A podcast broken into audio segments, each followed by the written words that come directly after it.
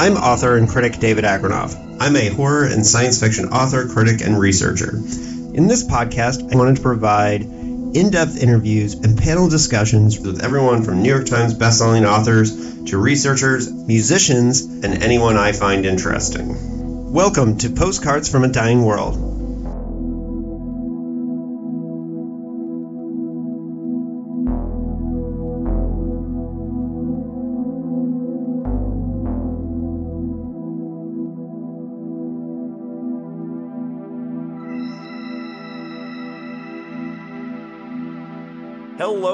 Welcome to Postcards from a Dying World. I'm excited to present this panel after uh, we tried so hard. Originally, I had grander plans and bigger plans for this panel.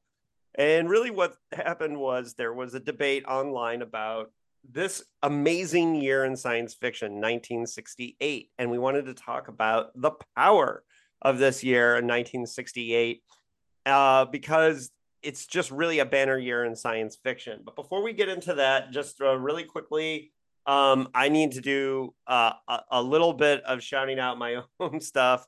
Um, I do have a book tour coming up for my new release, The Last Night to Kill Nazis in Southern California. So if you're in Southern California, it's with Cody Goodfellow and cyberpunk legend John Shirley, and we're going to be hitting three cities uh, San Diego for the official Last Night to Kill Nazis book release party uh, at Mysterious Galaxies in San Diego. And then uh, Artifact Books in Encinitas. Uh, this is September 14th through the 17th. So then that Saturday on the 16th, we'll be at uh, Artifact Books in Encinitas and Dark Delicacies in Los Angeles on that Sunday. So um, I well, you should come out for John Shirley anyways uh, regardless of me and Cody. But you know, he wrote The Crow. Come on, you gotta you want to you want to show up for that. So and then, um, anyways, just introduce myself. If you're here for 1968 and you've never been done by podcast before, I'm also an author. If you want to read my science fiction, I put out a book called Nightmare City last year. That is, um, I've described it as um, The Wire if Clive Barker and Philip K. Dick were on the writing staff. Um, and that came out last year. And that's all I got for me. That's a lot of me. Um, Lisa Yaszek is returning to the show. We have podcasted together like seven or eight times because she is awesome. She's one of my favorite guests. Um, and Lisa was just on the show. So she's a professor of science fiction studies at Georgia Tech. We're not going to go super far into her background because I suggest you listen to the interview that I just did with her on The Future is Female, her most recent book. Hi, Lisa. Welcome to the show. Hey, Dave. It's great to be back. Right. And definitely listen to that interview on The Future is Female. Now, joining us for the first time is Brian Collins, who is, um, some of you will know his blog, Sci Fi uh, Remembrance um, it's one of my favorites because, um, and I'm not going to out you for being a young buck, except for, well, I guess I am. But one of the things I love about Brian's work is that he um, is a, a millennial and a younger person who is obsessed with reviewing, reading, and researching science fiction of mid century ish uh, times. And uh, so, Brian, tell other folks who you are and where how you got into science fiction. Basically, I watched. I'm pretty sure it started when I watched Jurassic Park when I was like three years old. Like that was my first like taste of the genre in any way that I can remember. Because I must have been, yeah, it was on like VHS in the late '90s, and basically at that point, my understanding of science fiction for several years was it was basically monster movies, which isn't like you know a bad. It's not the worst reference point, right? Right. Um, but like I actually did not start reading science fiction with any enthusiasm until I was in like sixth or seventh grade. I was like a bit late to the party. Um, and I actually started reading like this is such a weird combo. I started reading H.G. Wells and Michael Crichton at around the same time and th- those two authors have like very little in common but um you know i read the time machine and i read the andromeda strain and all that and basically um that started my life as a as an sf reader although i didn't start like more with more enthusiasm until high school, and that was basically when I discovered Philip K. Dick, right? Um, and we're gonna be discussing Do Androids Dream of Electric Sheep later, but that was my first Philip K. Dick novel, so It a always have a- our first Philip K. Dick novel. I think it. I think it is for most people actually, just because it is the most famous. But um, God, is it my favorite? Even I don't. I'm not sure. It it it's like like a three way tie depending on my mood with that Ubik and Martian time slip. Actually, I think that's a, a really overlooked one. I'm a but, three um, stigmata guy, so Three stigma, yeah. Um, I like the dark stuff. But so, how did you get into mid-century and like you know, you like 50s 60s um Yeah. kind of yeah um basically i read that in high school i read a lot of asimov i read a bit of heinlein i read some clarke you know the big three i guess and a few others um in high school it was because that stuff was easy to read if i'm being honest like the the prose is not terribly demanding if you're reading asimov um or philip k dick for that matter it's kind of like beige on like the spectrum kind of beige prose. Um, so that was the SF that I gravitated towards because writing of that period kind of tended towards not like, like bad exactly, but like function only, right? It's functional, but it's not fancy. It's not terribly demanding. They called Um, it the literature of engineers at that time, right? And I think that Which- that's the vibe. So, which in some yeah. which in some cases that was literally true. yeah, you know, it was yeah. written by by engineers, but um, but yeah, that, that that's why I'll I will always have a soft spot for kind of pre new wave SF because so much of it, even like the bad stuff, is so readable, and um, and I'm pretty upfront about this. I'm not a very good reader. um, even after all this time, I'm a slow reader, and I have to like kind of. I take a lot of notes for my blog because I do kind of struggle to retain information but with older SF, it's easier to do all this.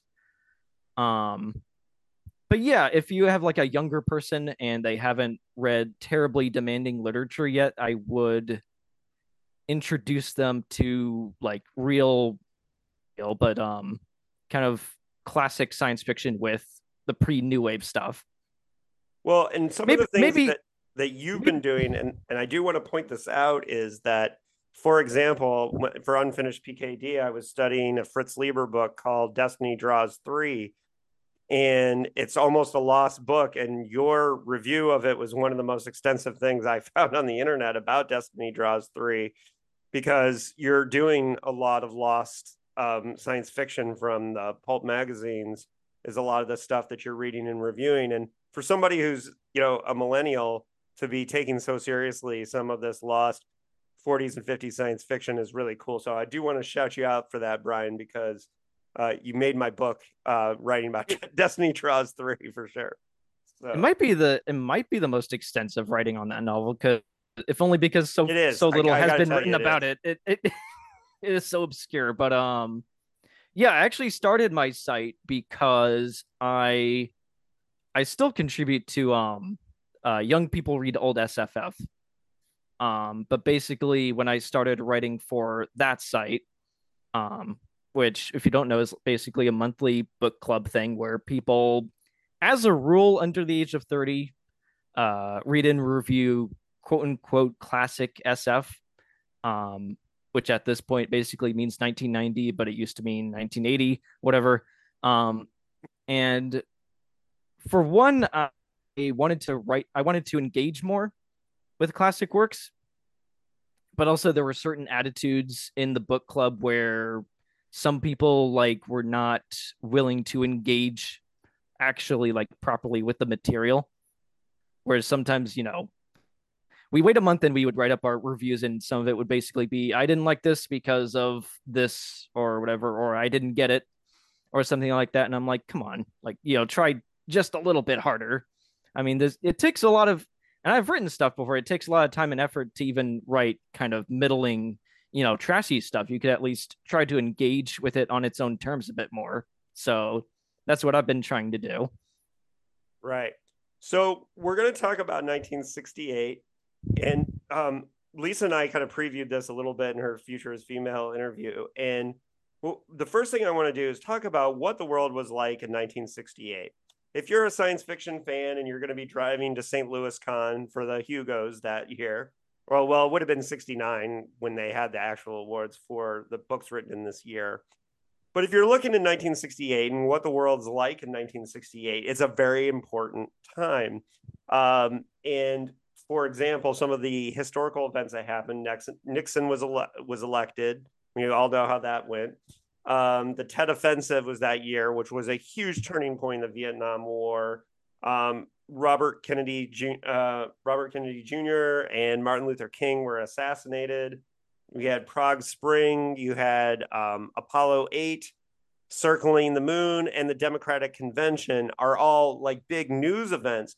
But culture was changing. Lisa, did you can you give us a little bit about because I know you you did some research into and have talked about the the major change in feminism in 1968 for example. Yeah absolutely right. I mean i teach classes on this so i will try to keep this short and not semester length but right this is really the moment though when we see the revival of feminism um, along with all kinds of progressive politics in america but you know 68 is a pretty banner year in a lot of ways. We're two years into the national organization for women um, and we're beginning to actually see legislative results. So I think that's the year that you have an executive order that says that you can no longer do gender based discrimination in um, employment advertising, which is massive.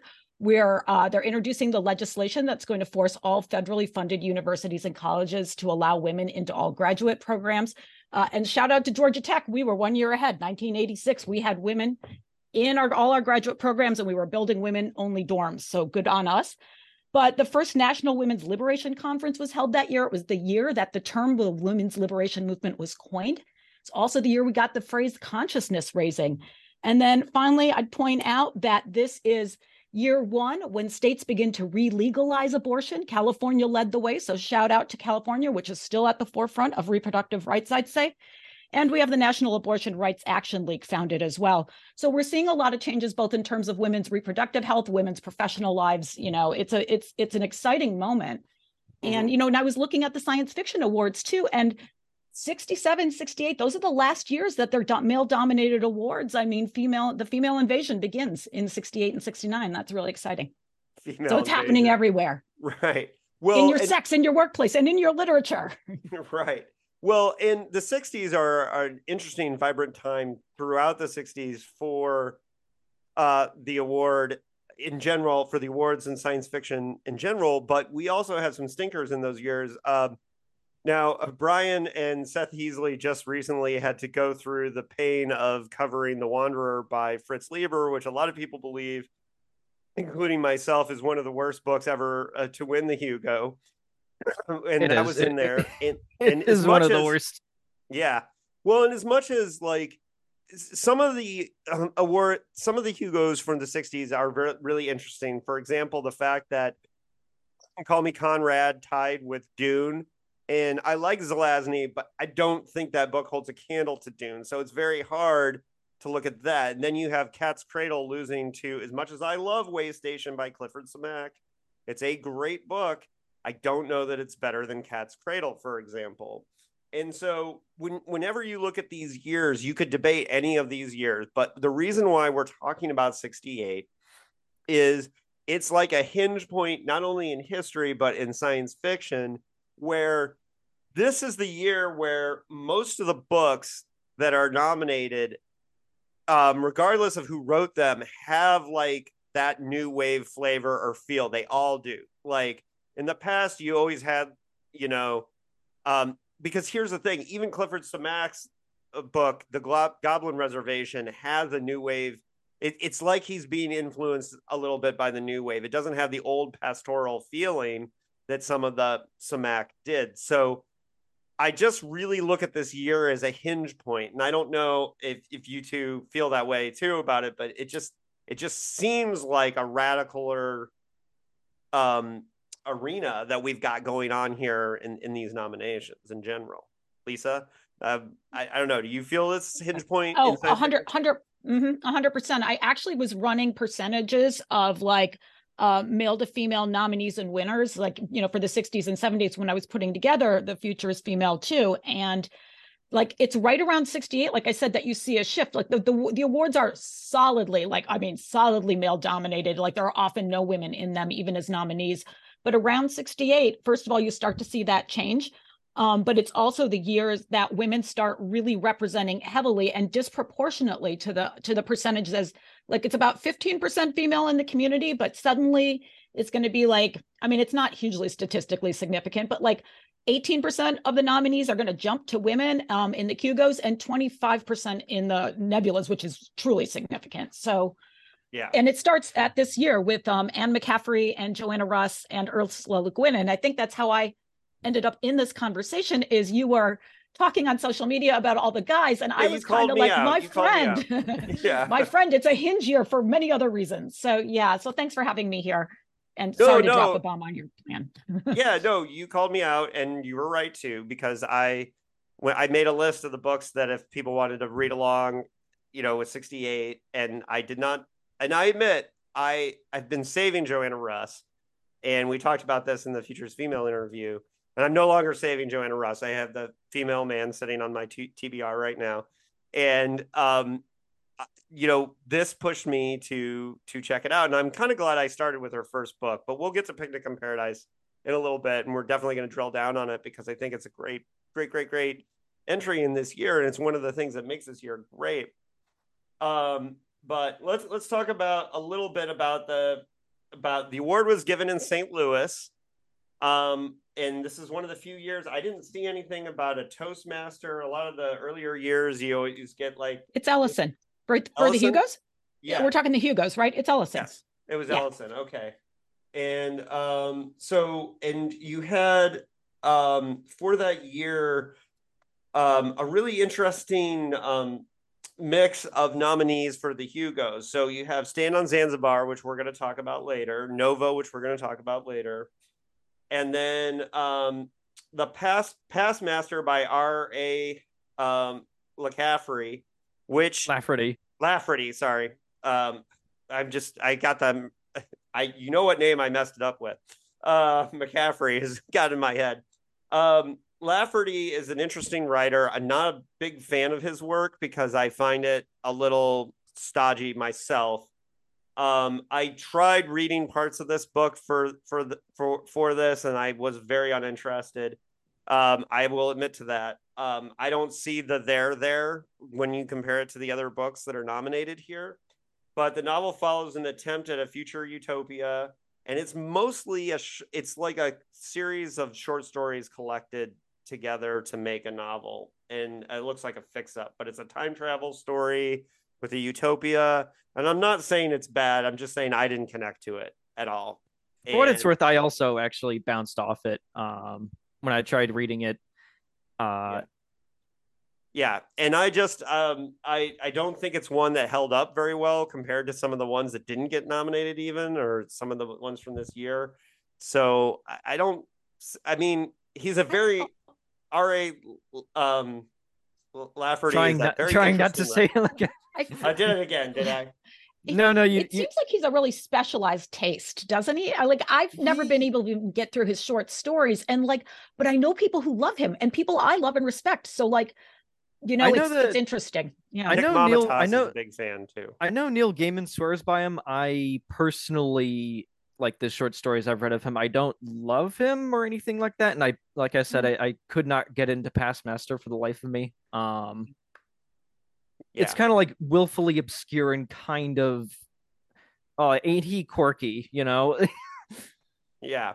So Yes. the ne- the next nomination that we're going to talk about is one that I think was a, another lifetime achievement award, which is um, the Goblin Reservation by Clifford Simak. And look, I, I'm a Simak fan. I've done tons of podcasts about Simak. Um, so I've done Waystation on Hugos There. I've done uh, Waystation on our podcast. I've done.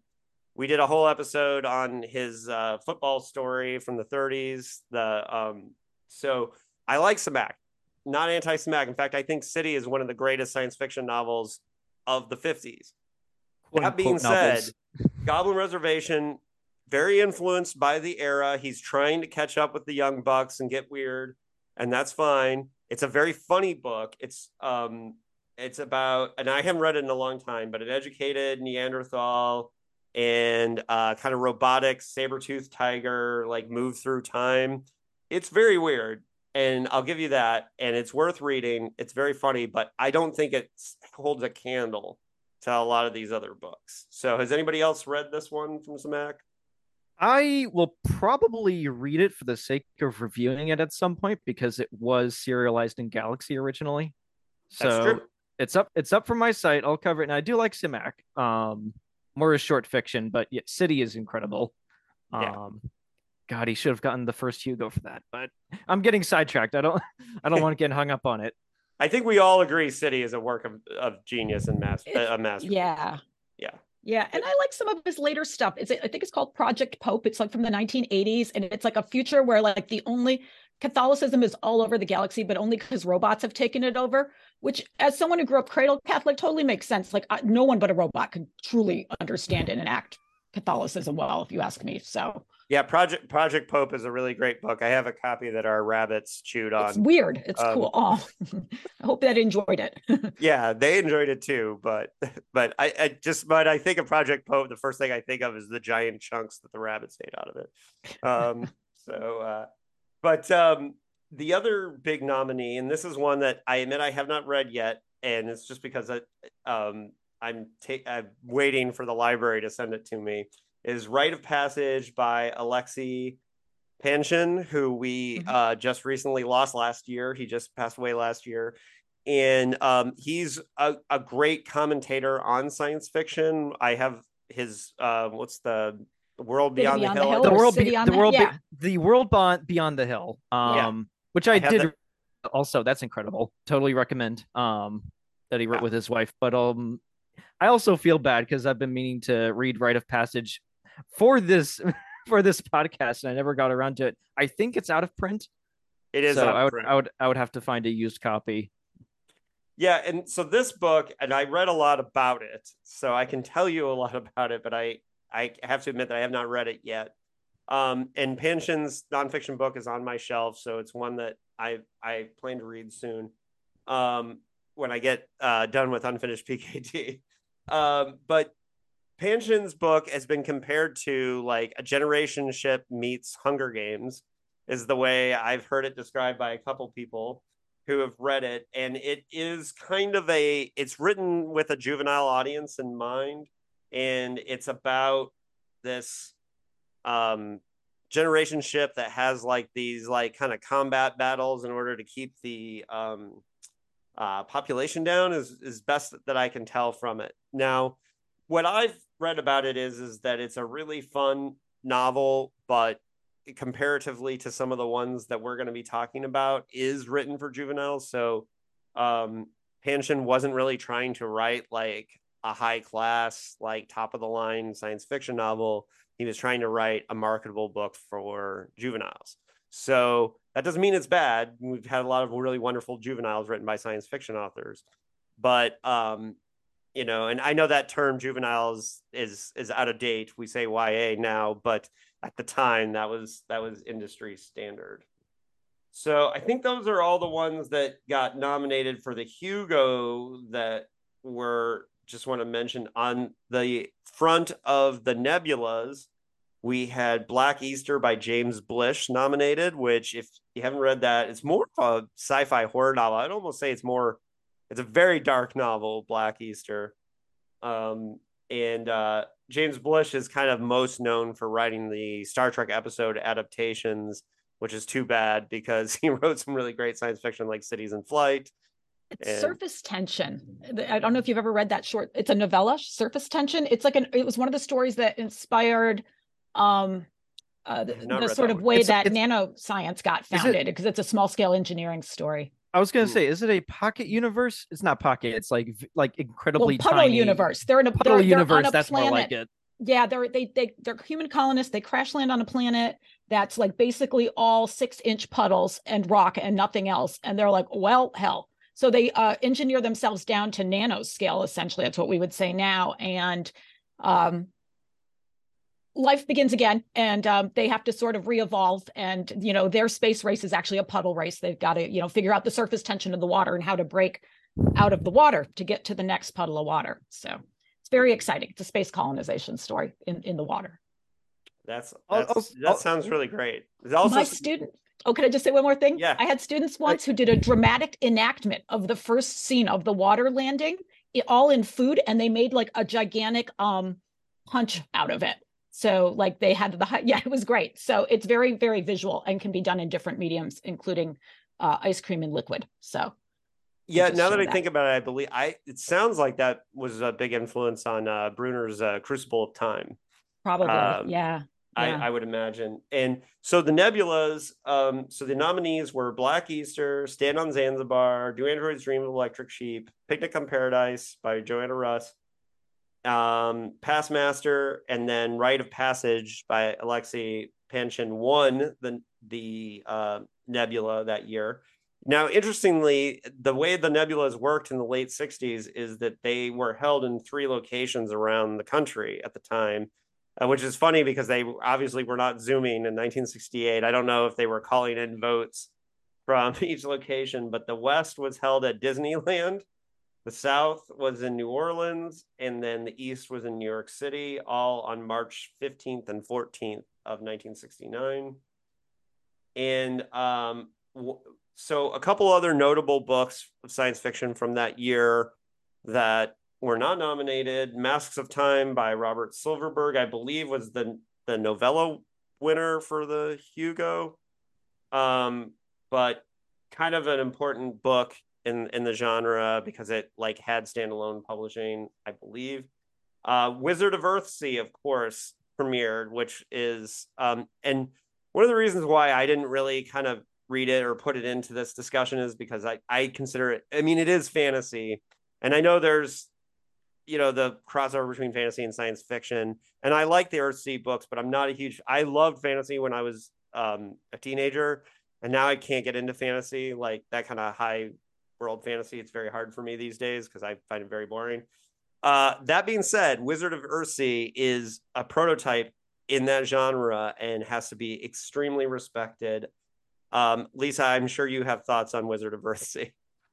Oh, I I think it's great. I'm also actually not a gigantic fantasy fantasy fan, but I think that these are cool stories. And um, what else can we say about them historically? It sort of is right. I mean, it's an interesting moment for it's a very pre-feminist Le Guin in the early Wizard of Earthsea books. I mean, I guess I, if you like fantasy, you're going to love these books. I think they're great. Um, they're pretty multicultural. I think she does pretty good trying to think about a racially diverse future. Um, uh, but she herself said the first ones are very patriarchal in nature, and that it's hard for her to go back and read, or was hard for her to go back and read them afterward. But uh, they had the seeds that of something that became, you know, really well loved. So, and and that she herself really evolved over time. I think that's cool. Right. We also have um, Arthur C. Clarke's 2001 being a big thing. I think it didn't get a lot of uh, love at the awards because it was connected to the movie. Um, however, uh, the novel itself is great. I love the series, even if it has the same ending as Independence Day, um, which is a little weird. Um, I've never read A Gift from Earth by Larry Niven. I have um, mixed feelings on Niven as a writer. I think he evolved quite a bit over time, but those early Nivens, some of them are very hard to read. Um, politically speaking, these days, uh, there are almost no women characters to be seen. Um, in those early books, they're kind of hard in that way. Uh, Peter S. Beagle's The Last Unicorn. I haven't read it, but I know it's a big one from that year. And Robert Sheckley's Dimension of Miracles. If you haven't read Robert Sheckley, there's Douglas Adams before Douglas Adams, you know, and a lot of the old Sheckley. It's really great, weird stuff.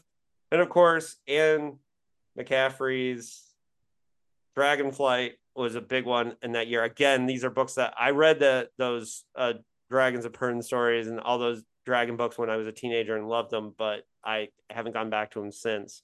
Um, but I, Lisa, you have feelings on those books, right? Um, and, oh, and I read them that. as a kid. Yeah, I loved them as a kid. I thought they were awesome. So, yeah. um, I think they're cool. I like the way they sort of shift. Like you think it's a fantasy novel, but then you realize that they're really science fiction stories.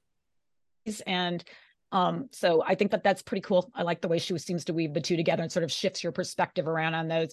I haven't reread them in a million years, but you know, who didn't want a flock of little dragons when they were a kid to hang out with? I mean, yeah, it, they are very cool adventure books. They, you know, yes, yes. yeah. when you're like hiding them under your desk in social studies class in seventh or eighth grade, it's perfect. I think that's So- literally how I read them too. That's so funny. Yeah. yeah. Um, all right. So for the books we are covering, we're going to start with Picnic on Paradise. Um, uh, Lisa, can you give us an introduction on this book and then we'll open the floor?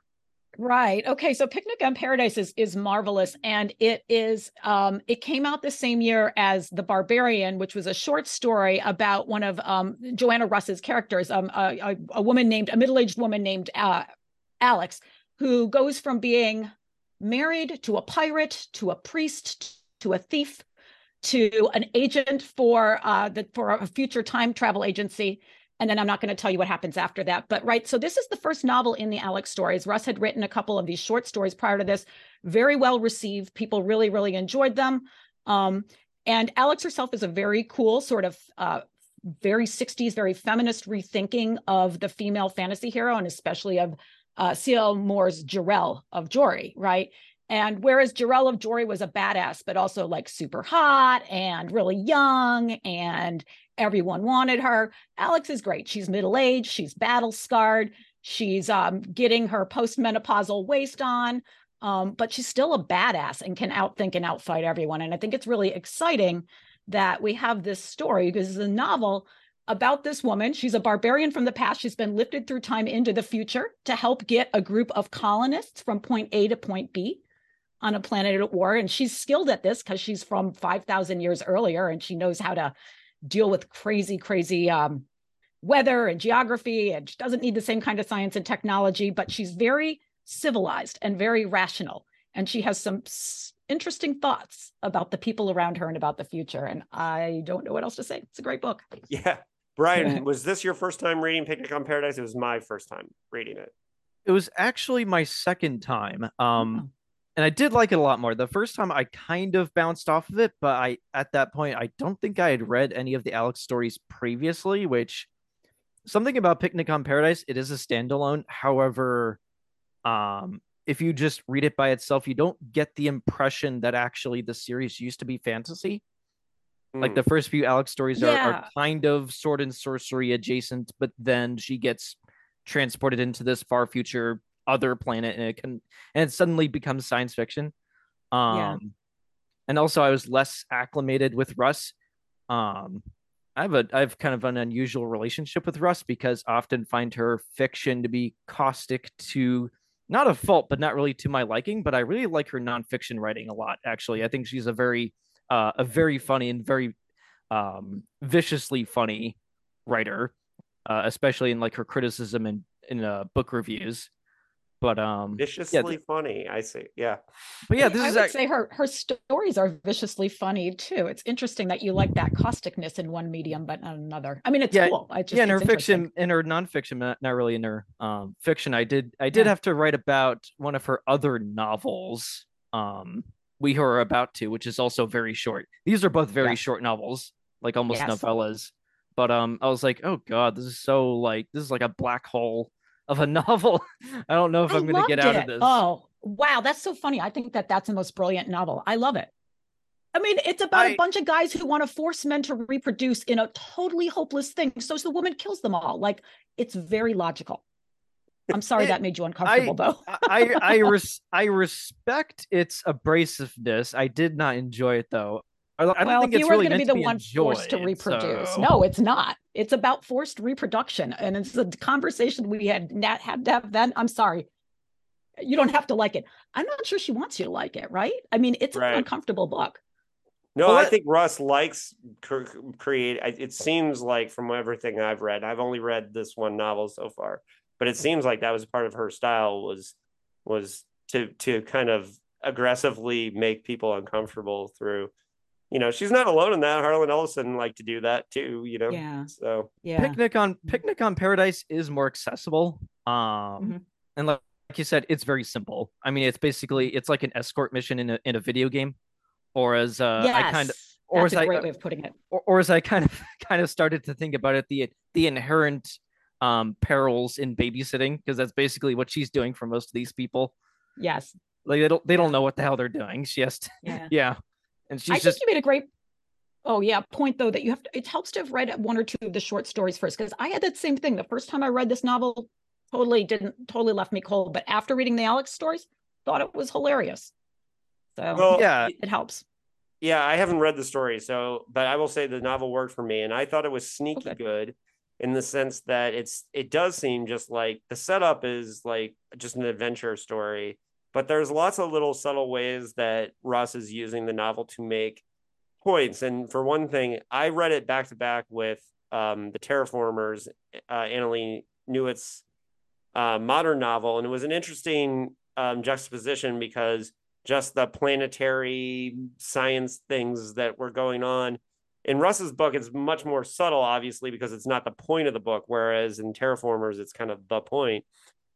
But I think there's so many things she's subtly saying about gender and class and all these things um, in an adventure story. And that's one of the things that I really appreciated about uh, this novel and where I thought it was really, really good is that we we're getting um, kind of a you get the adventure story and the adventure story is fine and works, but you're getting all these like subtle things, and that's what I think makes it kind of above the rest. In in one of those Yeah. books, Lisa. Oh yeah, no, I like I I I like the way you put that because that helped me just sort of figure out like something I really liked about it, like detail wise, like it was subtle and I didn't know what to do with it. Like, but I love that like everyone in her future is sort of brownish because you know humanity has interbred and we we're we're darker skinned overall. But then like when they hire the media, the media guy to the media adventurer who's not he's a, just really a media figure to help them he's white and he's blonde and he glows compared to everyone. And i was like oh he's flash gordon right? But of course he's this parody of flash gordon because he's not really capable he's not an adventurer he doesn't have any military or sports skills and um can can, can cast a fall back on alex. But then of course has to try to like fall in love with her and turn that into a romance so he can control her too. But he's not a good flash gordon poor guy he is but not. yeah, like like that kind of subtle critique. Like she never makes a big deal out of it. But like I read I reread this while I was showing Flash Gordon to my students, and it was just like I was like, oh, this is on purpose, I bet. Yeah. right and one of the things that i think this book rewards is rereads and studies and and you know so my system when i write a book review is that i pull out quotes that i like dog ear pages when i'm reading and then i like i'm going to go back and then i type up the quotes so i can really kind of ingest the book. And for me picnic on paradise really came alive when i was looking through it again and when i was mm-hmm. like i enjoyed it when i was reading it but i really really got like i i when i looked back at it and was pulling out quotes i was like oh i see what she's doing here. And i really think that uh, picnic on paradise is a book that kind of maybe would have done better um, in the award season in that year if it you know it's a book that rewards like looking at it multiple times. So it may not have had a chance to to to do better in a year where you're voting on it when obviously most people have just read it that one time. And we have the hindsight of being able to look back on a book Yeah. 50 years later and say like what was the impact? And we can look at how it related to her whole career for example Yeah. Yeah. and the importance Well- that joanna russ plays so Yeah, it's definitely uh, doesn't let you, you know, it, it never forget that Joanna Russ trained under Vladimir Nabokov, right? I mean, you can feel the postmodern goodness in her writing for sure. i am not familiar And- with this person Oh yeah, she went to. You don't know who Vladimir Nabokov is? He wrote Lolita. oh you know okay okay yeah Yeah, He's so that he was guy. one of the important early That yeah, guy. early important early postmodernist, like along with John Barth. I, I'm a trained 20th century person. I am taking you guys down dork literature lane, but for Oh, people who care about the history of literature, he's one of the architects of postmodernism. And Russ trained with him, as did Thomas Pynchon. So Ah, I think okay. that some of the difficulties that you feel, Russ and Pynchon write a lot alike. Neither are enjoyable the first time through it all, and sometimes not the second. And both yield a lot though on rereading. And I, I always just, I got to think it's that similar literary training. All right. So, um, any final thoughts on uh, Joanna Russ or Picnic in Paradise and their role in 1968? Because Whereas I think it was important, and I'm really glad, Lisa, that you spoke up and that I, I read it because I think it's important to this year. I still don't think I'm going to put it at the top of the list, but I would definitely put it as it is it is, is important and has value in the discussion of this year. It would be my final thoughts on Picnic on Paradise. Um, Lisa, do you have any final thoughts on on this one? Um, I'm I'll go with that. I, I'm definitely going to put it in my top five and maybe even my top three. Whether it's like in terms of science fiction history or even feminist history, like the most important work out there. Uh, it's I think a warm up for some of the more important and heavy hitting stuff that happens later, but a delightful warm up. And you know, just go to back to Brian and the whole young people reading old science fiction thing um, you can try to bring students into Joanna Russ through like the later, heavy, the more elaborate and more feminist stuff, or through Alex. They love Alex. They love Alex. Everyone loves Alex. Well, yeah. Alex, um, it is adventure fiction. I mean, you can read yeah. it as straight adventure and still enjoy it. Um, Absolutely.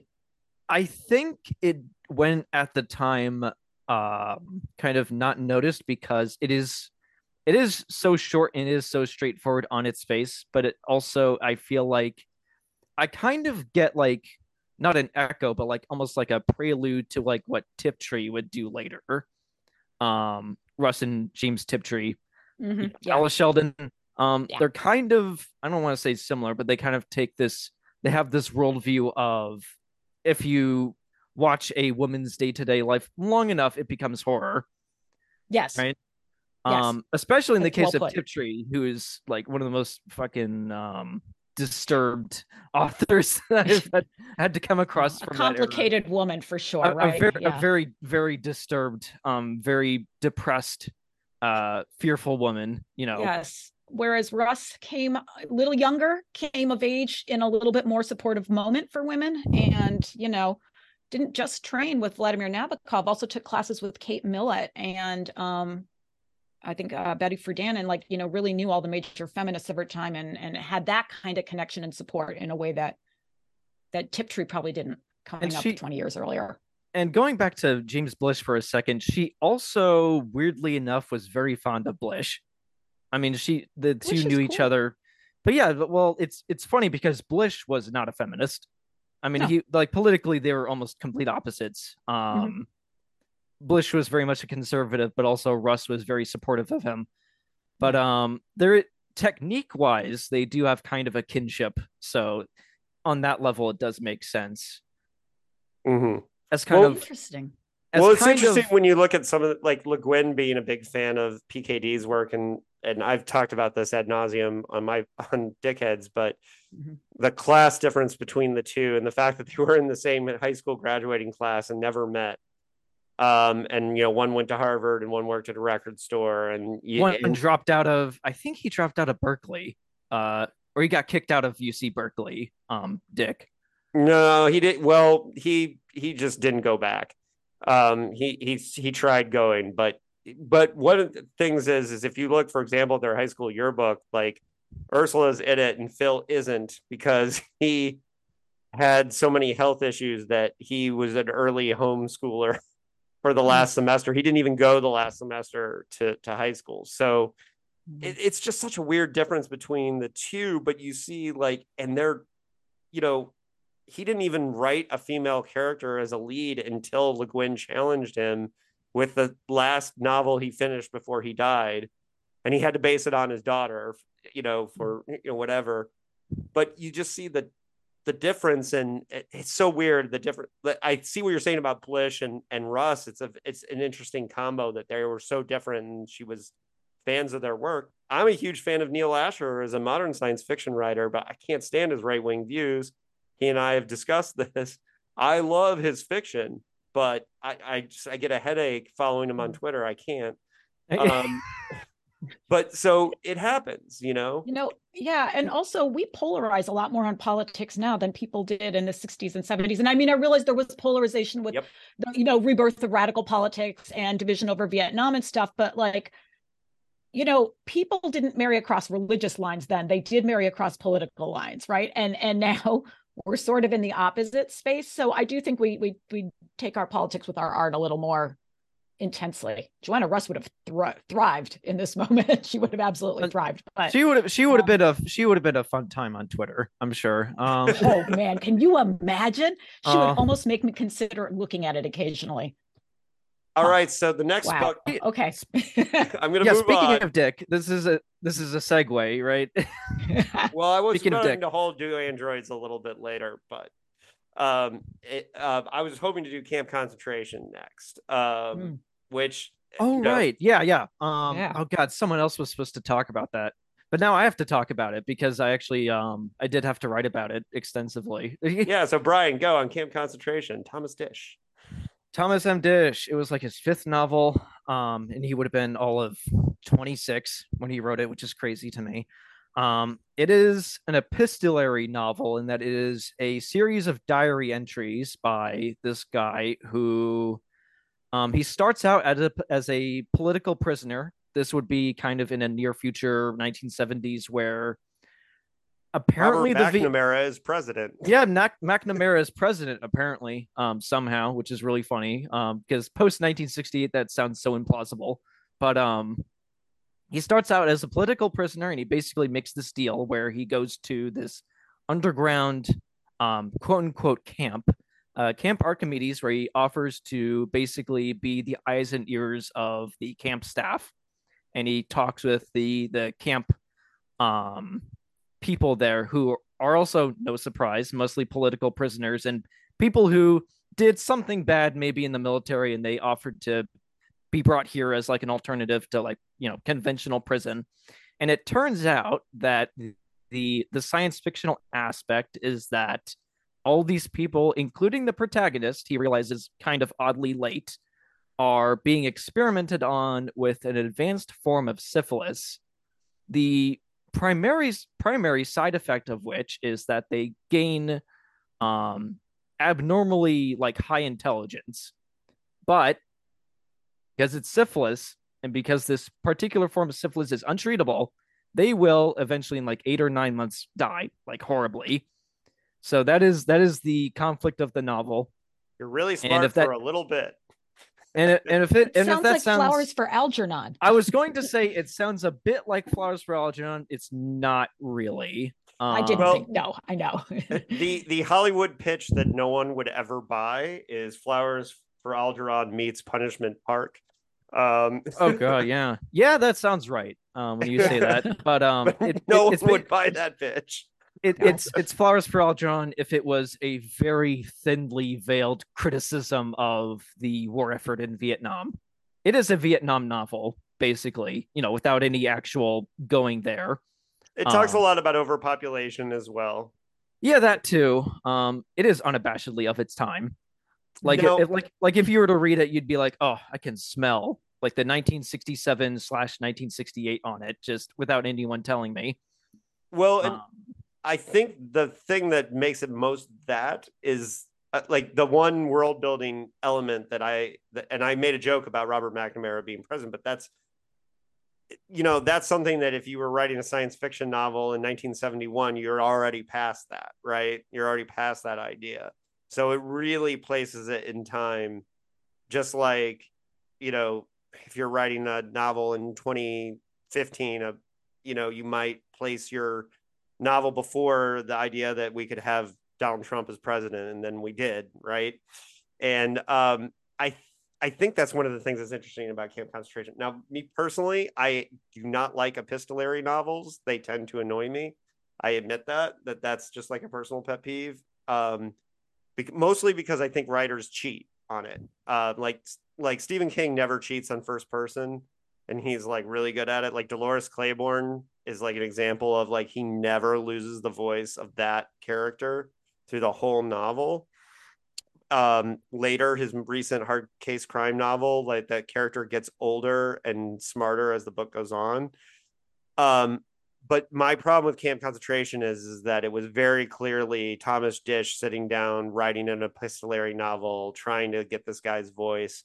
And that is my one thing that I did not appreciate about the book. That's why I gave it three stars and didn't really like connect to it totally because I constantly was taken out of it. That being said, it is an excellent commentary on the time. I just didn't personally connect to it. it it could not have been. I mean, you it had to be written before the you know Lyndon B. Johnson announcing that he wasn't going to run for reelection, the the trash fire that was the DNC in 1968. Um, also very pre-AIDS. I, yeah. I don't know. I don't know if Disch would have written this novel if he wrote it in like 1987 instead of 1967. But mm-hmm. um, and the the diary format it is kind of weird because some of the time I did get the impression that Disch was just trying to impress us. That he that he was a very precocious um, very well read, you know, 20 something who is kind of kind of like Delany, who is like a oh, borderline PKD prodigy. Did. PKD, PKD, was doing that all the time. Where it's like, yeah, I, I know more than you do, which okay, to be fair, you probably do, but you don't have to there is a novel that has to be, you know, written and then read here with a story and characters, you know. And there are some characters, but surprisingly little story. But it is a short novel, so there is that. Lisa, have you have you read Camp Concentration? You know or? what? I have never ever read it, and so I'm learning so much here. Um, and I'm uh, I'm not sure that I'm gonna read it. I guess after this, I mean, you know, if I come across it and I have time, but it sounds like I don't well, need to rush it. I've always kind of wanted to, but the more I'm listening to, I mean, it sounds cool, but like if I'm going to do a Vietnam War novel, I'm going to read like the Forever War again because that's a great novel for like the know? fifth time. So. But why not? Uh, the Forever War's great. yeah. yeah. Um, well, that's why it's too bad that Paul wasn't able to be here because Paul is a big stand for um for camp concentration. He loves it. So okay. um, and that's one of the reasons he was that was his entry in this was that ah. he argued that that was the best of 68 um i me personally i just it didn't i didn't dislike it i just thought it wasn't as powerful as some of these other ones speaking of lisa how about you introduce Nova by Samuel R. Delany to the folks. Oh gosh. Okay. It has been a minute since I've read Nova here. So um it's uh, very much a space opera. It's one of Delany's less experimental novels. So, like Russ, this is sort of early in a new wave artists uh, I'd say, although I think the themes are very uh, contemporary of the moment. And I think one of the things that's really important about this novel is it's a precursor to cyberpunk, right? um, that this is very much a cyborg future where uh, work, where it's interesting, where the solution to alienation from labor, from the age old Marxist problem, well, 100 year old at that point, Marxist problem of alienation from labor, right? That it's solved through uh, through technology and through these cybernetic connections to networks and to, to technologies and to each other. And that that's exciting and fulfilling in Delany's world. And of course, right, that would be Gibson's brilliance 15 years later would be to turn that formula inside out and to show us how empty and meaningless and exploitative cyborg life is. So that's sort of my big thing. Um, that's sort of my take on Nova. Um, it's yeah. it's it's a quest story. I don't really know what else to say about it because again, I hate to give away the plots of quests. right. Well, and I think one of the things with Nova, and, and I'm I'm hit or miss with with Delany because as much as I respect what Dhalgren does, I find Dhalgren a very, very, very hard book to read. And, and whereas Nova is one of the most readable Samuel Delany books, um, mm-hmm. I read it for the first time for this podcast, although it because it's one of the Delany's I was saving, um, you know. Um, and, and, and, here's the thing about this one. It's a far future book. It's set in 3172 um, and one of the things i like about it is society feels very different. It feels like a very different future it doesn't just feel like our time set with different technology. It doesn't feel like that. It feels very different. The world building is great and a lot of the things that um, i think we hit on dhalgren for or a lot of people that have hard times with Dhalgren are things that he does well in this book, building the characters, the the world. Um, it's not an uncomfortable novel. It's a fun novel to live in, right? It helps when your lead character is not amnesic and potentially insane, right? I mean, it's right. a much more stable narrator, and it's a pretty familiar space opera plot, right? But this is sort of I think the new wave doing one of the things it did very well, which was to take like old pulp kind of tropes and stories and make them feel exciting and fresh and like you said, new. I mean, because really it's all about like two houses struggling for power and one has to get the unobtainium or whatever you want to call it, but this is what we're talking about, the Right. mythical element to shift the balance of power, right? It's also the story of Dune when I explain it like that. Um, but uh but you know you're right It's The- the very thing is delany's futures are freaking weird they're weird and they're unique to his real per- they're really his perspective right i mean it, you know when you're in a delany future there's no doubting it and it's not just because there are like guys attracted to each other because they chew on their nails although that is often there as well I was Well- going to say actually, um, my first my history with Delany is kind of funny because my first Delany was Dhalgren, which is such a horrible idea. I would not recommend I that to anybody Dhalgren, unless It's you're hard. coming. I I also love Dhalgren. It is, it is uh but it's, It's a a challenging read. It's a challenging read. Also, I was disappointed reading early Delany, like 60s Delany, that it wasn't just like gay sex. I was like very it's true I'll- I was like, this does not have like the sexiness of Dhalgren. I'm so thrown off. But um, but Nova is what I would recommend for someone's first Delany because it is so like Picnic on Paradise. It's basically an adventure novel. yeah Um, except Delany really works with the far future setting. For the most part, it really does feel like it could be set like a thousand years from now, except for the gender relations, which are kind of odd. Um, well he, he was still passing as straight and married to marilyn hacker The- at that point right so yeah the know. female the female characters in, in nova are kind of ciphers um god what's her name uh the sister of the villain um ruby red she's Uh, kind yeah. of a nothing character um there's a member of the the ship the spaceship crew you know on the quest to find i'm not Mhm. gonna i'm not gonna call it unobtainium but let's face it um she she is just Lisa like a walking already did, and that's fine. i know she's like she's like a walking Here, i'll try to find out what symbolism, it right is. yeah but like aside from Ill- that Illyrion. It's it's I Illy- L L Illyrion. Y Yeah. I. It is. O It N. is. It is kind of like. It is kind of like still unobtainium It's still unobtainium. Yeah. It is a very rare, very hard to get material that simultaneously is incredibly useful. Um, Delany actually considers the economics of this far future setting, which most authors don't. And um, and like you said, the fact that cybernetics, the fact that pretty much everyone has, it's like it's like called a jack, right, where they have like a thing in their arm they can connect with machinery, Mhm. and that's like, it's like um, it's actually like an optimistic take on cyber cybernetics because right cyberpunk like actual original cyberpunk most of it is very technophobic Mhm. and kind of that's like my point i think very- that that was gibson's trick right he just flipped the new wave Yeah. yeah. kind of it's very like fearful about um kind of like capitalism run amok whereas delany is like well actually what if Yeah. cybernetics actually solve the problem of alienation from like one's labor yeah that'd be neat it would be It's neat kinda- and it's cool which is kind of the novel as a whole like it's pretty neat i It's think not- that's exactly how i would say it too it's pretty neat yes it's not an emotionally demanding novel. It's not like one of Delany's like more intellectual or more, like I said, emotionally involving novels, but it is a fun read. Yeah.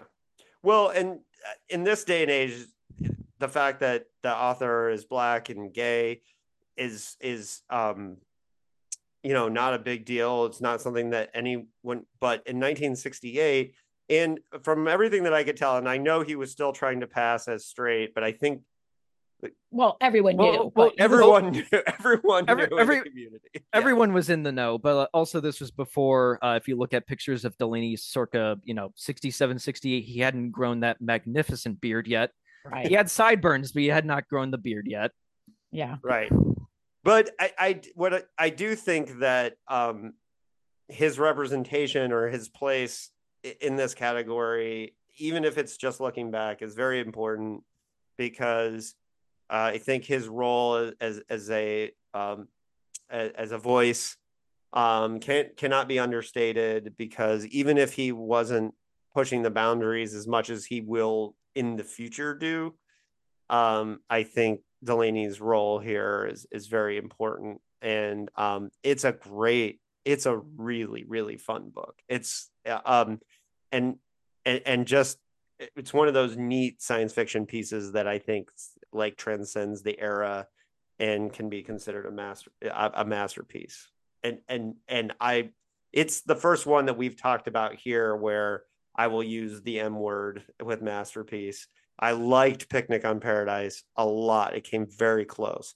But this one I I would say um is is is the M word. Yeah. It, it definitely reads as the climax of that first period of Delany's career. Again, when he was yes. like a borderline prodigy, he was a very bright but also very young author.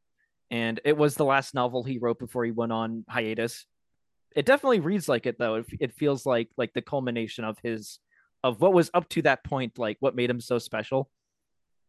Mm-hmm. And you know, I think I think also yeah. it, it it in a weird way where it's not as obvious as like camp concentration or or stand on Zanzibar. It says interesting things about the time too, but not as directly. And so you could easily look at this and say, like, you know, it's very Dune-ish. Well, so so what is it really saying? But we know Dune also says a lot about this time, right? It does feel more timeless. It could have been published in 1978, no issue. Um, yeah.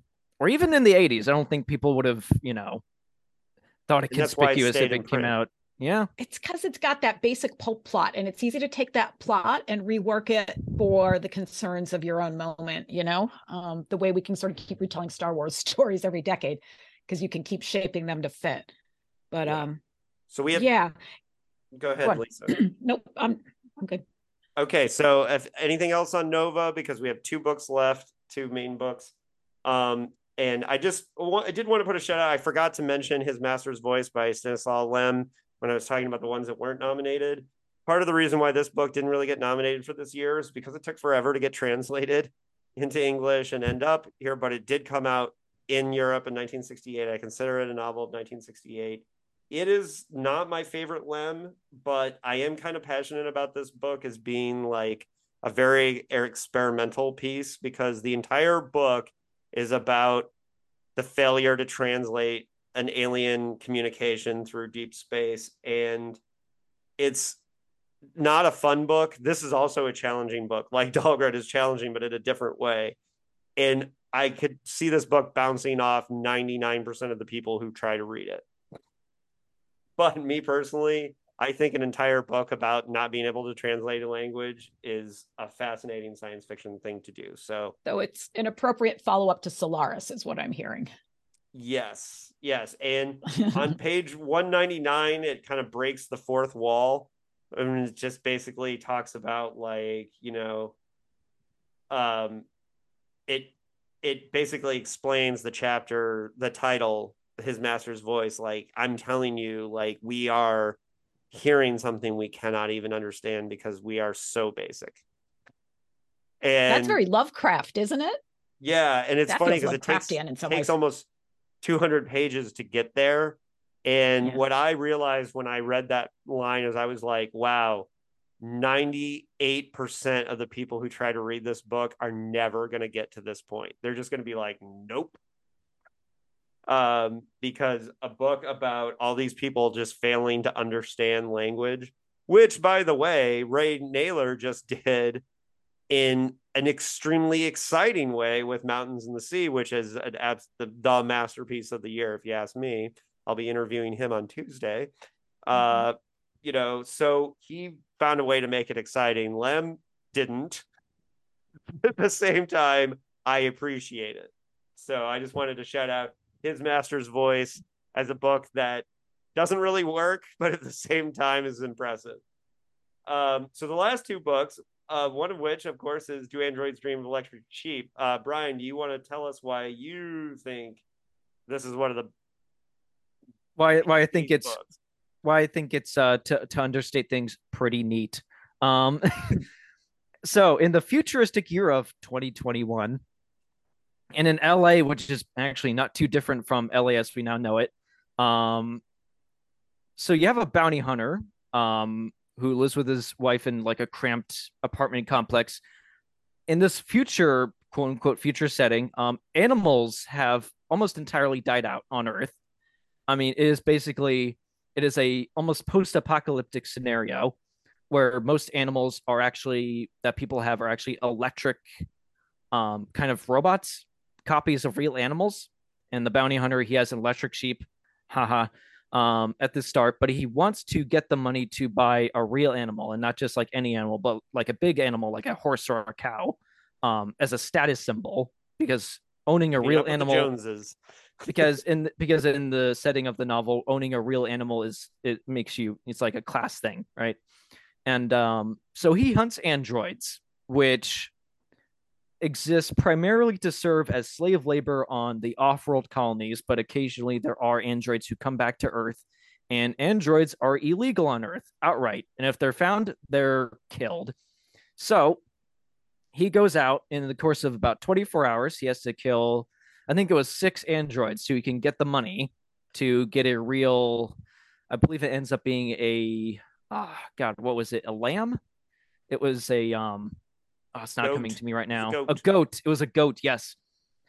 Um. Meanwhile, there's a subplot with someone who, um, is not qualified to move to one of the off-world colonies, and he unwittingly, um, houses one of these androids that is in hiding and so you have these two plots that mostly run parallel to each other um eventually they do intersect and while it sounds like it may be a bit of an action narrative it's not really there's not much action um i would actually say there's not even more action than there is in blade runner which you know we had to bring up blade runner at some point but um Really don't. It's it's a different Yeah, thing. the- it really the two- is. the- It's the two- they're the two very are- different. the two are so radically different um for Yeah. the most part but yeah It is. Um, I, I think saying it's not that they're not.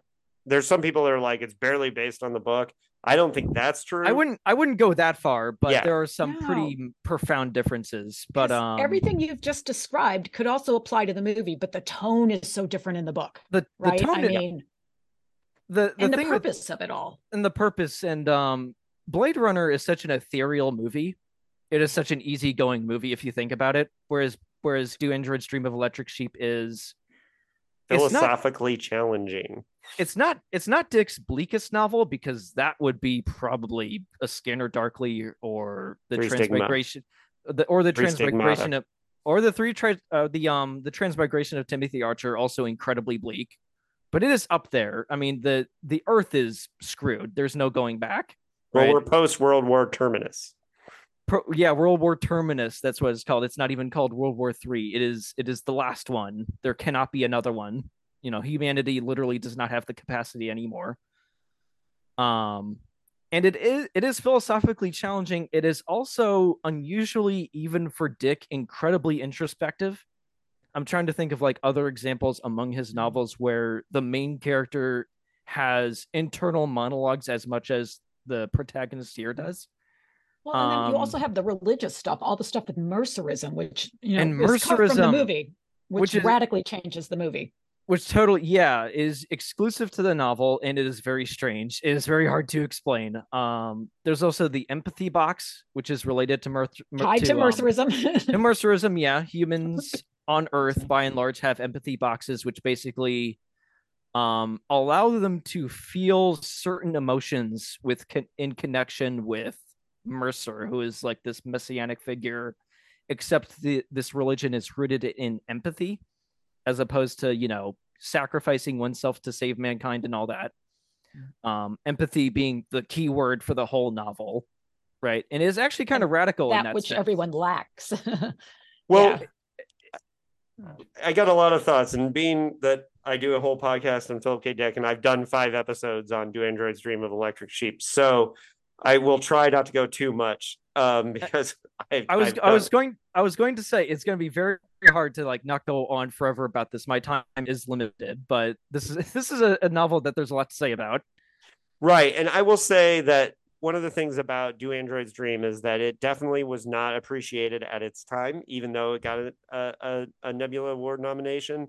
And it certainly helped that eventually there was a movie ish adaptation of, of the book. And uh, however, for me, as somebody who is a serious dickhead who's read nearly everything, I have a few that I've held on for the podcast that I still have to read. Um, I think even in Phil's oeuvre, it is underrated just the levels of things that it's doing. We talk a lot about on Dickheads. Was this happy Phil? Was this sad Phil when he was writing? He was actually in happy Phil phase because he and and um, Nancy were recently married when he wrote this. He wrote this and Ubik back to back. Think about that, right? Um, going from this to Ubik in a really short period of time. I always think of I have a hard time because I don't think of these books as when they were released, but when they were written, and this was written in '66, which is very different for Phil and his situation. But what he was trying to do with this, he's not he's thinking post Earth, post human, and really what do androids dream of electric sheep at its heart is is a warning about losing our humanity. That is yes philosophically what yep. this book is entirely about. It does it through humor, it does it through machines that control your emotions. It does this through you have to d- get this device to have empathy. You're testing the empathy of these people. Everything is, and you know, Phil was a cat guy. He spent a lot of time looking at his cats and pondering his cats when he was writing this book. it's really interesting. that makes so much sense. That right. so much sense. And so when you look back at this book in 1968, was everyone figuring out what Phil was laying down? Probably not. As the years have gone by and the times that you look and study this book, and my version, my copy of this book is, and you can see uh, the highlights, the amount of writing that I've done inside the copy of this book is crazy. And I've learned so many levels about what do androids dream of electric sheep is doing on a level that blade runner touches on but there's only so much you can do in the visual medium when you and do androids dream is a philosophical like and, entry on post human on it's and, phil saying do not become a post human do not and there's a there's a part this is the worst crime an android can commit is com- is convincing us that it's real because he's terrified of that. He's terrified that we will become something that we can't. And and look at what we're going through now with Chat GPT. You know. With, well, there's also well, there's also the reverse in penultimate truth. By the way, would it be reverse or inverse? The inverse of that with another character who is exclusive to the novel, Phil Resch, who is really important despite the fact that he's only around for a few chapters. He's a fellow bounty hunter and he is actually tricked at one point into thinking that he, who is a human being, is actually an android, and he has like this incredible existential crisis over it. There's like this whole episode with him. Um, well, and, and, and as dark as the book gets, there's also an entire police station that's robots and don't know it, and it's very funny. And like, it's very, it's very strange, very funny, very hard to explain. Um, there are some right. shocking bits of humor in this novel, like some lines that really just come at you. But then, um, Dick is actually a pretty funny writer when he oh, wants. He's completely underrated for his humor. Oh, um, completely. Funny. Um, you guys keep talking about this novel as funny, and the one scene that I remember, I didn't get a chance to reread it, is like when Roy and Pris are killing the spiders, and oh, it's like oh, the most yeah. horrifying, heartbreaking, awful scene. And so, like, you guys keep talking about the humor. Wait, I'm like, well, we didn't. I, just, well, we I just don't remember it. It's well, we didn't bring up. We didn't bring up that scene. I mean, everyone remembers that scene. It, it yeah. is like it is so like weirdly disturbing in a way that I don't think had we have ever seen in like a science well, fiction novel before. Then it underscores everything that I think he's trying to say about the lack of empathy, right, in a technological society there, because they're just sadistic and childish and weird, but also knowing. It's just all uncanny valley in the worst of ways right? And and we're real close to that uncanny valley which is what's so scary there. And that's the major difference with the movie. Ridley scott yes. admittedly oh, said ridley scott said he'd never read the book he never finished it he couldn't finish it. And he thinks deckard's an, uh, um, a replicant and he's definitely not in the book. Um, yeah. and the thing about it is is that the in the movie the androids are more human than human was going to say and, the movie argues the which, opposite, right? It yeah, doesn't matter if you're human point. or machine. You can have human moments, and that's what really matters. And it's funny that Phil Very Hollywood. Only, it's not. Phil a, only I mean, saw the first twenty minutes because if he saw the first twenty minutes, he was like, "This is great." I don't know if he would have been so happy if he. I don't know if he would have been happy. He would not have been happy with the, especially with the theatrical cut. He would have been pissed. But um, the the idea of Deckard being an android it, it literally does not make sense. Like, I'm not going to get into that rant again. We, I know that I think No. we've all like brought that up at some point before. It's such a I just don't think it matters. You know, everyone is a made man by capitalism in that movie. So it who cares what your biological origins are? You're all slaves to the corporation. Yeah. Well, Yeah, I mean, it's a pretty simple capitalist critique there, right? Uh, Hollywood 1.0. well, the- we've joked in the about mo- well, rewriting 2049 as if if it was like actually a sequel to Do Android's Dream, and like it's really hard to try and do that because it's mm. such a different point. It's almost Yeah. impossible. yes. Yeah. it's and also the with the movie the androids come to earth more so to look for a way to get around the fact that they have a very limited lifespan in the novel they come to earth they're not really concerned about the lifespan thing. They come to earth because and this is what really s- struck me up like rereading this the most recent um even though earth is in such a shitty state in the novel like it is hard to understate how like how screwed things are. The androids think it's better to live in fear on earth as long as they are not slaves Mhm. Yeah. they would rat they would rather live in some like really cramped like kind of not cramped actually like abandoned apartment complex on a doomed earth and live continue to live as slaves on some off-world planet which I, I take their point. It's like the one point where I find them very sympathetic in That- the book, that is- which is why is- it's so weird. Then they become so unsympathetic. It's like, It- how could you value your freedom but have no empathy? I don't get it. Actually, I don't think there's a contradiction Okay. necessarily. I don't I don't Maybe think not. um it's it's actually very very strange because in the novel people are like obsessed with empathy Mhm. um and they have this visceral reaction to any kind of cruelty against animals which to be fair we should take that more into consideration like people living now but these same people This do not have a problem with slavery you, but right, right. No, I get that. Yeah, But I I, was got, gonna- I I get was- I that was- part of it. but I, but I was going to say these same people have no problem with slavery. They they simply do not consider the fact that there's this Right. race of synthetic people who work as slaves, right? Right. So And it's like, is that a No. contradiction or is there? Oh no, uh, no, that's just human life. Like, and we live in that moment now. But my point is, the contradiction for me is like, how is it that the the androids can value freedom but not have any kind the of lives empathy? of others. yeah. Yeah, it, it feels like an interesting. I don't quite. It's it's a question it that sits uneasily for me. That's all. It feels a It's a- little less logical. it's a than the humans. question. It's a question that Dick does not answer, like like most questions in the novel. He Yeah. brings up all these like quandaries and he does not Yeah, provide well, a clean answer to them for you for most of them.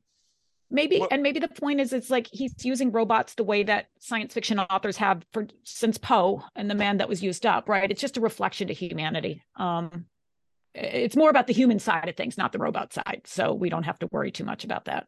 and to kind of wrap up do android's dream i the re- and i'm trying to be sensitive to your time brian um so the the reason why i consider it the number two from 1968 and since it's my show i've i've conveniently put the books into this order You say you say what you think is the best for last. I absolutely but um so the reason why i think it's number two is because i think again like picnic on paradise it's a book that that does well from rereading and thinking about and all these years later and i think that at the time it was very hard for people to see all the tracks that phil was laying down i don't even think phil saw all the tracks he was laying down well, well, considering Dick, how he wrote most of these books in the 60s well, Dick, as far as I can tell, did not feel a special way about androids. he did not Um, he just thought it was another book and then um, again, he apparently was really fond of the Simulacra, which most people are like, "Really? like that's a book you think is one of your favorites?" Okay. Um, yeah Well, it does. It does have the jug band, which is one of the weirdest things that ever happened in a Philip K. Dick. Book. But yeah, it's like it was just he treated um, it as just another book that he wrote, but it's like a capital M masterpiece. It's like how do you how do you do this? I don't know. Yeah, and again, I think this is a masterpiece. I think it was laying down tracks that even he didn't even realize he was doing. He's just kind of like shooting off ideas about Mercerism and empathy boxes and mood organs, and you know, he's just in the moment. He's like, "Oh yeah, a device that dials up, you know, um, you know, emotions, so it you know you can set it to watch TV even if it's boring, you know, and um, all these weird things that he was doing that he wasn't even thinking about that was just kind of offhanded moments. I are a lot of the genius things that happened on the on, on I think of all the books of this year, w- this is one of the ones that you can just pick apart entire like I I mean I wrote an, an entire essay about the first page of this book, so you know I- I, I I'm the- and the fact that and the fact that he wrote it and Ubik in the span of like a year and is incredible because they're both masterpieces. Like I, I don't know. with a newborn Super- baby in the house it's like superhuman. But um, okay, we're we're gonna cut it off here. or or 'cause- speed. Well, or speed, Well, I, which as he someone who's taking. owned and operated a baby, you don't sleep that first year, so you may as well write. Like seriously, Maybe- I got maybe a ton of work done that year. I mean, he There's no apparently he apparently did just like write for hours on end. You know, Yeah, I believe it. into the night or believe it. whenever he could, which is believable. But um, Mhm. equally incredible. Even though I personally am not like a fan of it, is the last Oh, book. are you transitioning us? Transitioning, I'm trying to transition. Oh, doing your job for you, Dave. Staying It on looks- Zanzibar. It looks really small there. That's misleading. My my copy is huge, just like Your dimension copy is wise. huge. it's the 70s Del Rey paperback. I have the is it Del Rey or no, it's Tor. I think it's like 2010 um Yeah. paperback. It's like really tall and like really wide and it's still long. It- Okay, this book started this debate because uh, someone, yours truly, said on Twitter that this was the best science fiction novel of the 20th century. And then uh, it was somebody saying it's not even the best of 1968 that started this whole thing. Um, uh, I will die on the hill that I think Stand on Zanzibar is not only the best science fiction novel of 1968, I think it is the best science fiction novel of the entire 20th century. Um, I think it is a masterpiece with a capital M. I am a John Brunner stan. If I'm being forced to pick, I actually think John Brunner is more brilliant than Philip K. Dick, even though I've devoted all this time to Philip K. Dick. Um, I think Brunner is the bee's knees on many levels. Um, he wrote Pulp just like the rest of them, but he also wrote four masterpieces with this intention. I'm going to write books about 50 years from now. One's going to be about environmentalism, one's going to be about overpopulation, one's going to be about race, and one's going to be about computers. Shockwave Rider, The Jagged Orbit, which I've been saving, I haven't read yet. Stand on Zanzibar and The Sheep Look Up. Of the three that I've read, they are all three capital M masterpieces in my mind. Shockwave Rider predicted cyberpunk, it's predicted the internet.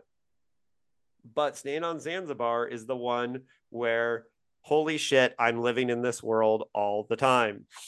If you've read it, it is written in a Don, it was inspired by John Dos Passos. just Passos. Yeah.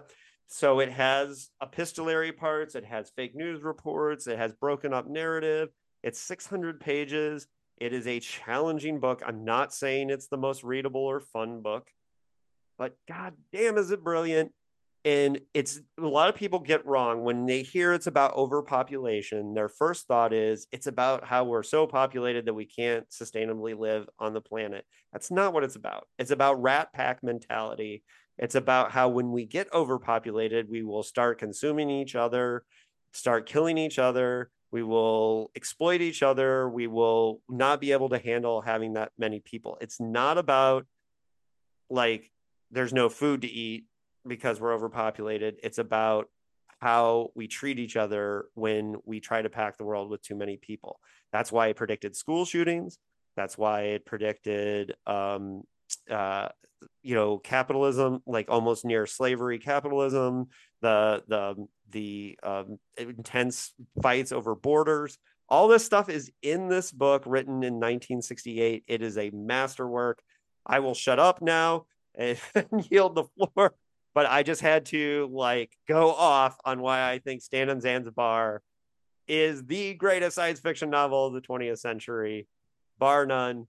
Um, and I will die on that hill. Um, Lisa, what say you about Stand on Zanzibar?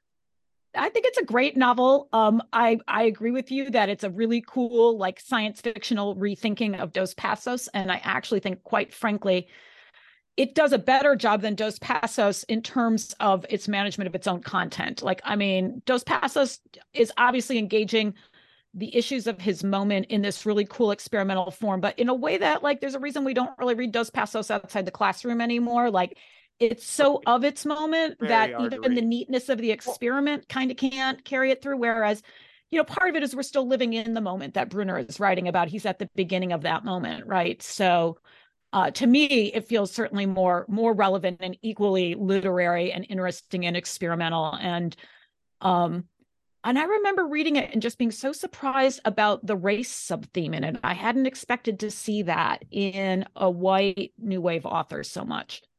And Which uh, apparently is what Jagged Orbit is about, and I haven't read. it. yes, yeah, I haven't read Jagged Orbit either, and I I want to. And I mean, I don't I I don't know that I should be surprised, but um.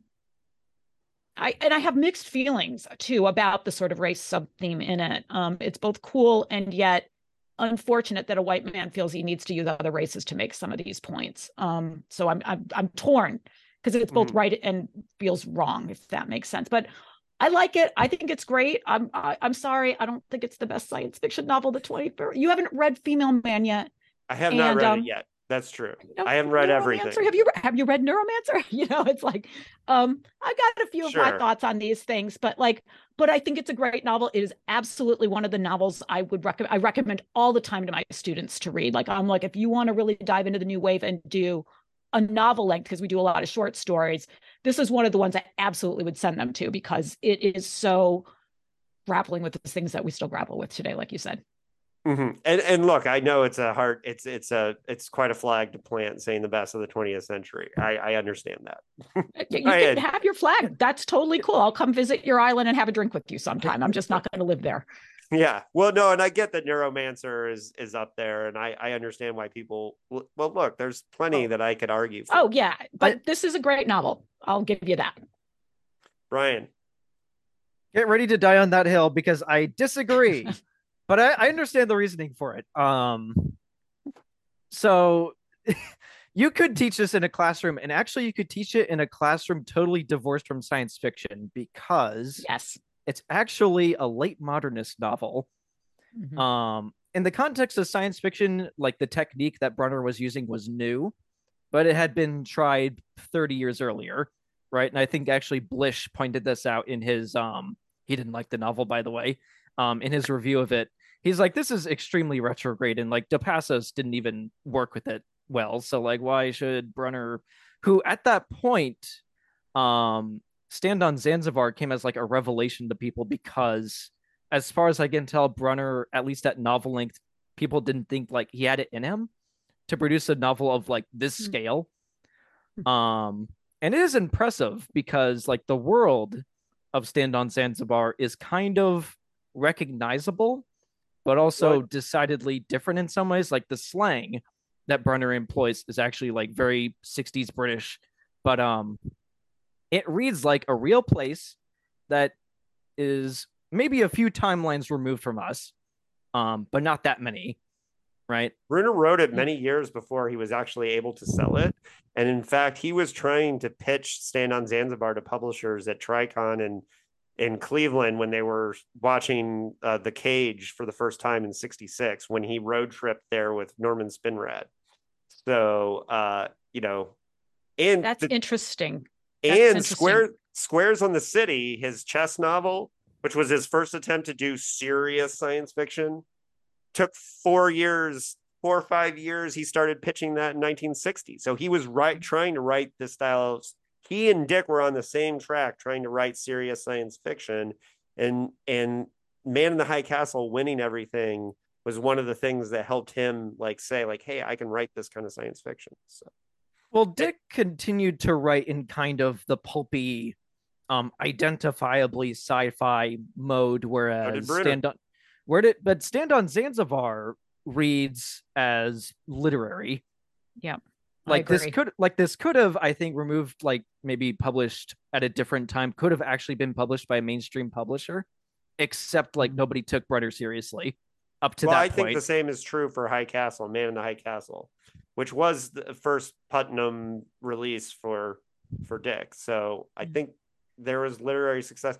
In fact, you know, Don Wollheim, like famously, we um Barry Malzberg told the story on our podcast that he was in the room when Don Wollheim found out that Man in the High Castle was nominated for the Hugo and he threw something against the wall and yelled it wasn't science fiction Mm. because he had rejected the book, by the way.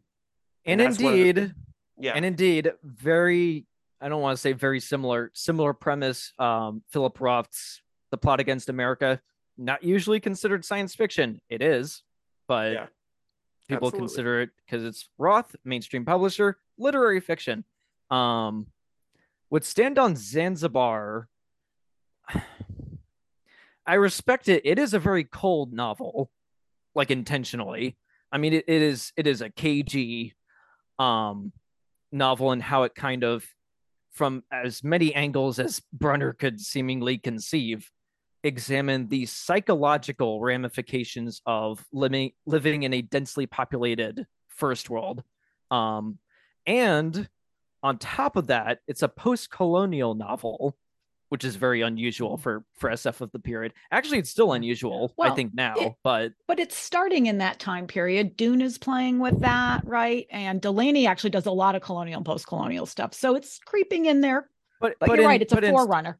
but it's a forerunner and and importantly it it models it is the real world but with some major changes right it's not set on another planet it's not set in the far future oh gee the futuristic year of 2010 um but there but are it- it- made up nations and stuff. there are a Yeah. couple yeah there are a couple uh, a couple fictional nations in there Yeah. but um oh, what the hell K- countries get formed and broken up all the time and um The first draft of this though was written in 1964, and I, think know that, that, from makes doing research. more.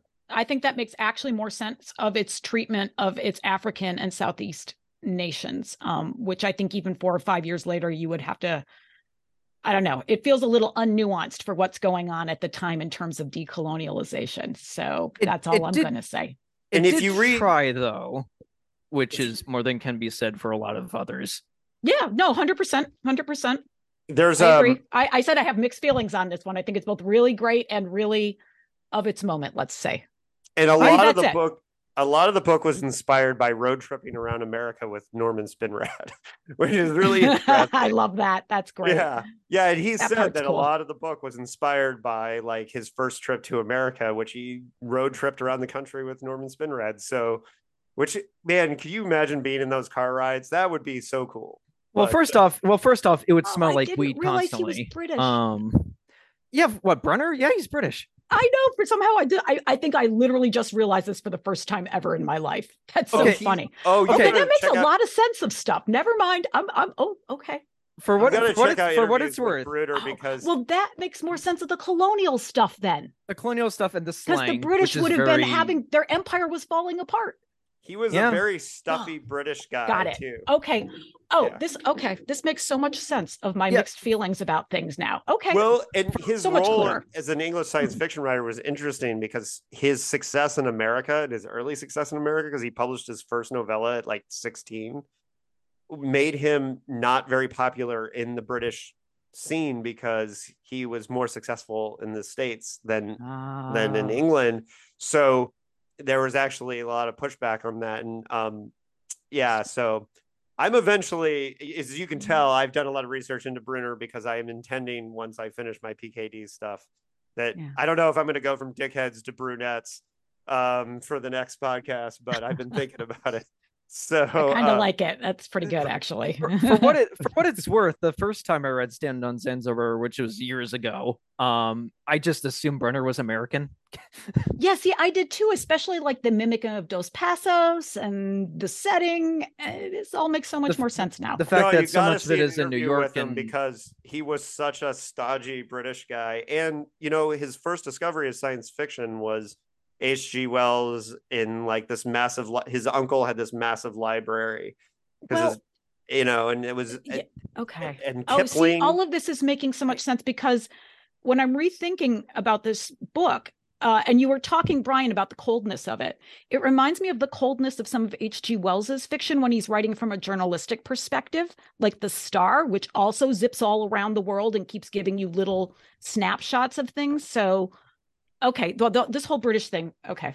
well, one of good. the that's things good. British- This was a See, Good that's the problem. revelation. That's the problem with the novel. It's British. That's the one problem. no, it's not a problem. It actually just helps me understand. it does what's explain so where Brunner's coming from. Yeah.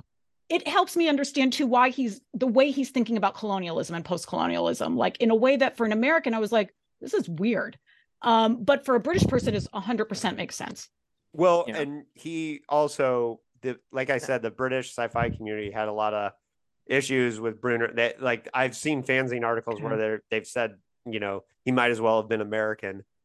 Um, well they did not like the americans those british new wavers did they Uh, no, but they but they they came around to respect him towards the end, and towards the end of his career, like you know, he was seen as the. And it's funny because yeah, and and I'm telling you, these interviews when you see him like talk, he's a very stuffy British guy. I love it. Uh-huh. I- i'm gonna go totally look at love it. one now that's fun okay cool All right, I I'll hate send you a to- I link, hate to I break know this to you exactly the one guys. to watch. I do have to Uh, break um, this to you guys. I do. I do have to leave early. All right, well, Okay. let's wrap it Um, up. because because because I I have to rush to work now. I have to take a Oh, no. shower and then rush to work. Um. Brian, do you have any closing thoughts you want to give, and then Lisa and I can close it out? Um, I think that Stand on Zanzibar deserved to win something. It's a it's a gnarly literary experiment. I personally don't have a lot of fun reading it as a novel. It's more of a tapestry, or like what would you call it? Like a like a um like a like one of those artworks where it's just like there's no single Collage. subject. It's just a bunch of yeah collage where it's just a bunch of crap on the on the Yeah. screen. And um, but for me, the best has to be androids. I mean, I mean, come on. Um, and rereading it didn't change my mind about that. But given what was nominated and even what was not nominated, actually, this is a pretty strong year. It's not like, and I've written about this. It's not like 1953, which was insane. Um, but 1968, it is like the climax of the new wave. It was like the height of the new wave at its like most important, and there was some major works coming out of it. And um, yeah, I'm We're glad gonna to, end up doing a 1953 episode, aren't we? eventually uh, uh, probably it Yeah. is the 70th anniversary so i think that's a neat idea and there's a lot all to talk about all right. Yeah, that a lot of important short stories happened that year. A lot. and a lot Yeah. of great novels actually like a Yeah. shocking number of them are still in print and talked about but yeah Demolished Um, Man won, right? yeah it won the first hugo it beat out city sad but They're both good. They're both they're both really good they're both good All right. So uh, uh, on that note, Brian, thank you for your So- time. I will get uh, uh we'll get Lisa's final comments on 68 and then I'll close it out. But thank you for your time, Brian. We'll have you back again. Um, yep i'm gonna i'm gonna rush out like a madman but it's been all great being here for like the past Have a good- whatever Have a good day at work from us. it's gonna be a It's long day. meeting you brian but yeah yeah hopefully this will not be the last time no, Um, it will not. it will be. it will not be the last time who am i kidding um but yeah see you all later at some point Yeah, thanks, Brian, and um, uh, thanks for your feedback, Lisa. What's your final thoughts on 1968? All right. 1968 was, I mean, it really is, I agree. It's a definitely a peak new wave year. Like all of these books are are dealing with issues that were were just sort of becoming the main issues in society. And and many of them are still with us today. Overpopulation, perhaps being the one that is not, but you know, um, allow our Supreme Court enough time and take away all our birth control, and we'll be right back to overpopulation. But um, no, seriously, it's such an amazing year because it's such a snapshot of the way science fiction is transitioning uh, to a more complex literary mode, both thematically and experimentally.